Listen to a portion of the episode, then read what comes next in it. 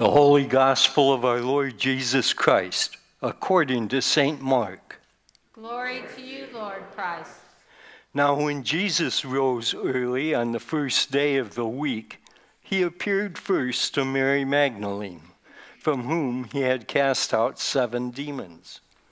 She went and told those who had been with him, as they mourned and wept, but they heard that he was alive and, and had been seen by her. They would not believe it. After these things he appeared to the other form in two of, in another form to two of them, as they were walking in the country. And they went back and told the rest, but they did not believe them. Afterwards, he appeared to the eleven themselves as they were reclining at table, and he rebuked them for their unbelief and hardness of heart, because they had not believed those who saw him after he had risen. And he said to them, "Go into all the world and proclaim the gospel of the whole creation. Whoever believes and is baptized will be saved, but whoever does not believe will be condemned. And these signs will accompany those who believe. In my name they will cast out demons, they will speak in new tongues, they will pick up serpents and they will, in their hands, and they will drink any deadly poison. It will not hurt them. They will lay their hands on the sick, and they will recover." So then the Lord Jesus, after he had spoken to them, was taken up into the heaven and sat at the right hand of God. And they went out and preached everywhere, while the Lord worked with them and confirmed the message by accompanying signs. The Gospel of the Lord. Praise to you, you Lord Christ. Well, I speak to you in the name of God, the Father, the Son, and the Holy Spirit. Amen. Please be seated. So with this past Thursday marking the fortieth day after Easter, that means that it was Ascension Day in the church calendar. When we commemorate the ascension of Christ into heaven forty days after he rose from the dead. And so today I've chosen to push forward the lectionary passages that were appointed for Thursday's feast of the Ascension. As you can see, our first lesson was taken from the opening of the book of Acts, where Jesus' ascension is described. But appointed for our gospel reading is the final passage from the Gospel of Mark, chapter sixteen, verses nine through twenty. It was likely appointed because it includes a description of Jesus' ascension in verse nineteen. And we looked at this a few years back, but this morning I want to re- revisit this passage. What's always really interested me about this gospel passage is not so much what it says about the ascension, but the subject it raises of, of, about how Mark's gospel ends. If you'll look with me on your bulletin insert, instead of what we read from uh, in a few minutes ago, on the sermon supplement on the bulletin insert, I've given you all of Mark sixteen. And you'll see a note after verse eight that states that in some of the earliest known manuscripts of the book of Mark, they end at that point, at verse eight. Verses nine through twenty are nowhere to be found. And most every contemporary translation of the Bible will have some sort of note like this, because the scholarly consensus today is overwhelmingly agrees that verses nine through twenty are likely not original to Mark's gospel, but were instead added on sometime during the second century. So I want to begin by taking a few minutes to explain some of the evidence that has led scholars to this conclusion, that verses nine through twenty were a later addition to Mark, before then considering why on earth it matters, why we should care, what difference it makes. First of all, you should understand that the oldest complete manuscript of the New Testament that we have, we meaning the world, you know, has in hand, it's not buried somewhere or decayed, the oldest complete manuscript of the New Testament we have dates only to the fourth century. However, there are incomplete fragments of the New Testament, that some of which are much older. Right? We have about twenty-five thousand different fragments, and some of them date as far back as one twenty-five A D. These are fragments from scrolls made of parchment paper. Right? Well, of all the fragments that include Mark sixteen, all of the earliest ones abruptly end at verse eight, which you'll notice on the insert is right after Mark's description of Jesus' resurrection. You may recall that verse eight is where our gospel passage concluded on Easter Sunday. Now, some of the earliest manuscripts that do have verses nine through twenty actually have a note next to those verses, though, that attributes this, that section of Mark to a very early church figure named Ariston the Presbyter, or Ariston the Priest is what that means. In other words, there are notes in really old manuscripts that indicate that rather than verses nine through twenty being written by Mark, this priest named Ariston added them on perhaps as late as a century after Mark wrote his gospel. And we'll get to why he might have done that in a moment. Now rest assured that the notion that someone other than Mark wrote verses nine through twenty, perhaps as much as one hundred years after Mark wrote them in around sixty A D. This is nothing for us to get bent out of shape about. What I primarily want you to notice from the copious number of endnotes I put on your insert, which probably doesn't surprise you too much at this point. I've been here ten years, right? Y'all are... What I want you to notice is that whomever wrote nine through twenty took almost everything he wrote, or she wrote, took almost everything from the other three Gospels, Matthew, Luke, and John, which were written all written later than Mark, or took it from the book of Acts, which was Luke's sequel to his Gospel, which you'll recall describes the early church from the ascension onward. However, I'll draw your attention in particular to verse eighteen. It includes an exception to this. It includes the one exception that we don't see evidence of in other places in the Holy Scriptures. But before I explain that, notice in verse eighteen where Jesus says infamously that those who believe in him will, quote, pick up serpents with their hands. I say infamously because there is a small minority of Christians, particularly some from the part of the country where I am from, who have mistaken this passage to indicate that Jesus is assigning to believers a miraculous power over snakes. Therefore, some of these individuals incorporate handling poisonous snakes into their worship services. Sand Mountain, Alabama is only about fifty miles from Birmingham, where I went to school.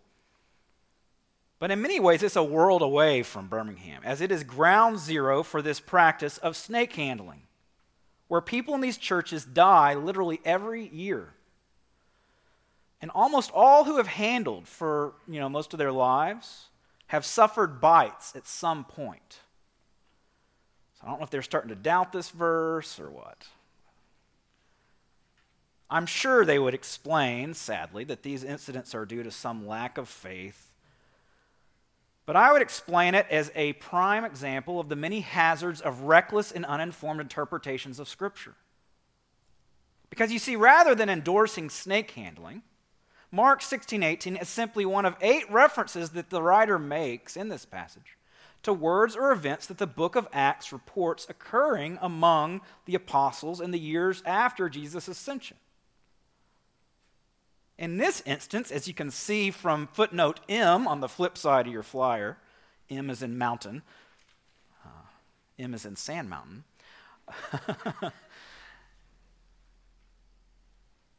This is a reference to an episode recounted in Acts twenty-eight, when Paul is actually bitten by a poisonous viper, and yet miraculously God spares him. He suffers no harm. But as I alluded to a moment ago, verse eighteen also contains the one instance in verses nine through twenty of a reference to something that isn't attested anywhere else in, in parts of Scripture written later. And that is when Jesus says, quote, "And if they drink any deadly poison, it will not hurt them." Uh, don't try this at home, by the way.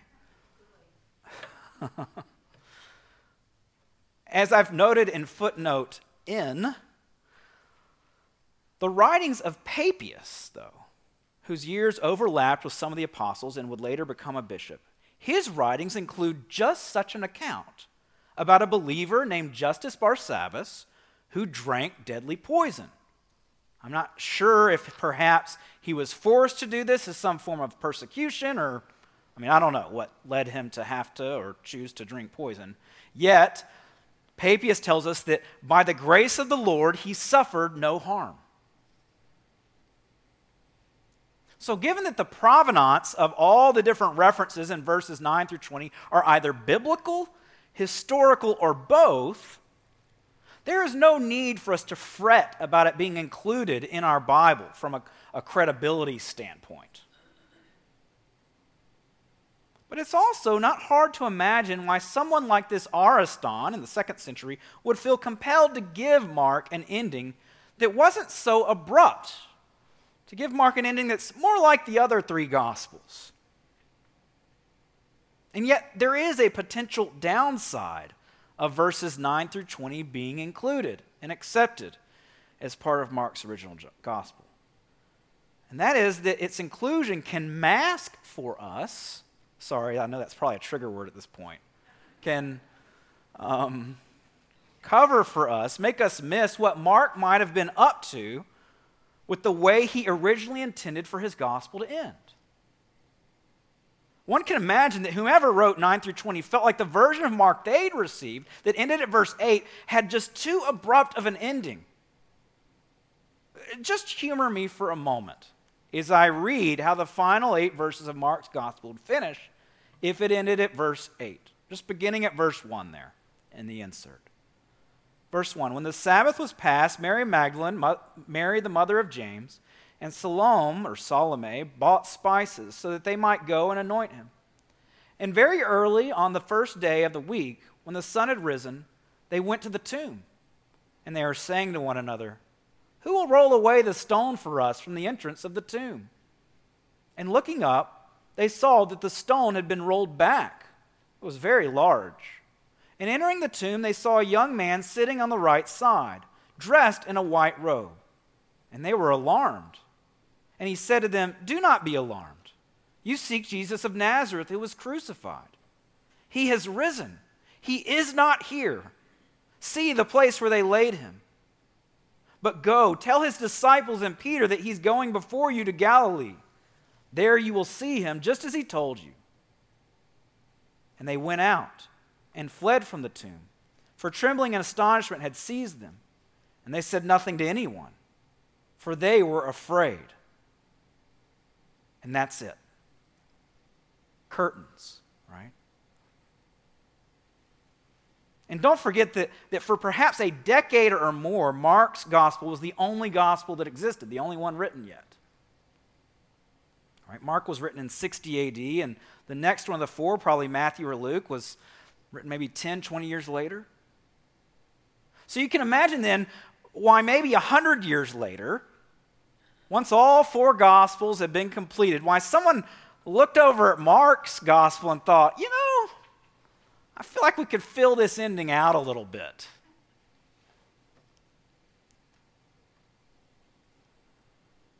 Now, there are a few who suggest that perhaps the original ending of Mark was lost, which is possible, that this new ending was written to replace it.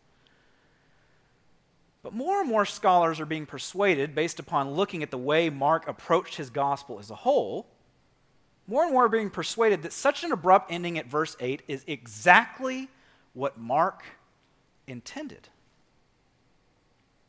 And so what's, with what's left of my time this morning, I want us to just consider what it means that Mark likely intended to end his gospel essentially with the climax of these women discovering that Jesus had risen from the dead, followed essentially by an ellipsis, right? A, a dot, dot, dot. And then it's over. Some have said it would make Mark comparable to a, a narrator in a play who just walks off stage mid-sentence. So why would Mark do this? What would compel him to craft his gospel in this way? Well, Mark's abrupt ending would first of all serve as a summons to us, the reader or hearer, as an invitation to respond ourselves. What are we going to do with this news that Jesus has risen? See, while ending at eight would have certainly left the reader wondering about what all occurred after Easter morning, it also positions readers in any age, including our own. It kind of puts us all on an equal footing, right? An equal footing with those women who even found the empty tomb. So that rather than being told about the impact of Jesus' resurrection in a way that we remain sort of like an audience watching a play, we are instead invited to discover for ourselves, could it be true? And what implications does this good news have for our own lives?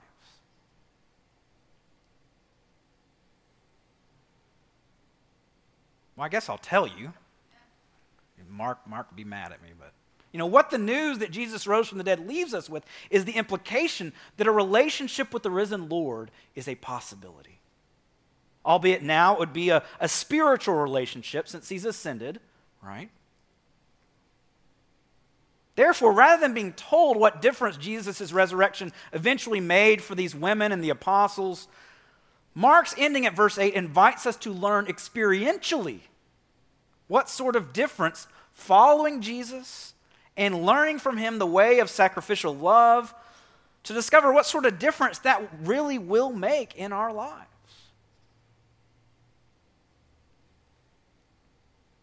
So it seems Mark was placing the onus on us to finish the story.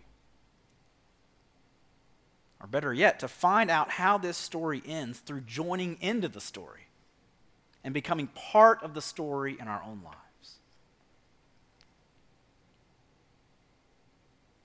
Of course, as we learned last week, the gospel of Jesus Christ is also not intended to terminate with us, to kind of we receive it and it stops there. Instead, as we, we discover what life, life-changing good news Jesus' resurrection is and how it changes our lives if we allow it to, if we allow him to, his intention is that we can then share with others about how our lives have been changed by this news. Just as the angel directs the women in verse seven and in the other Gospels. And this addition to Mark reports Jesus is saying, quote, go into, verse fifteen, go into all the world and proclaim the gospel to the whole creation, so that others might believe and be saved from condemnation to inherit the same eternal life, the eternal quality of life that his resurrection has opened to us. In the name of the Father, and the Son, and the Holy Spirit. Amen.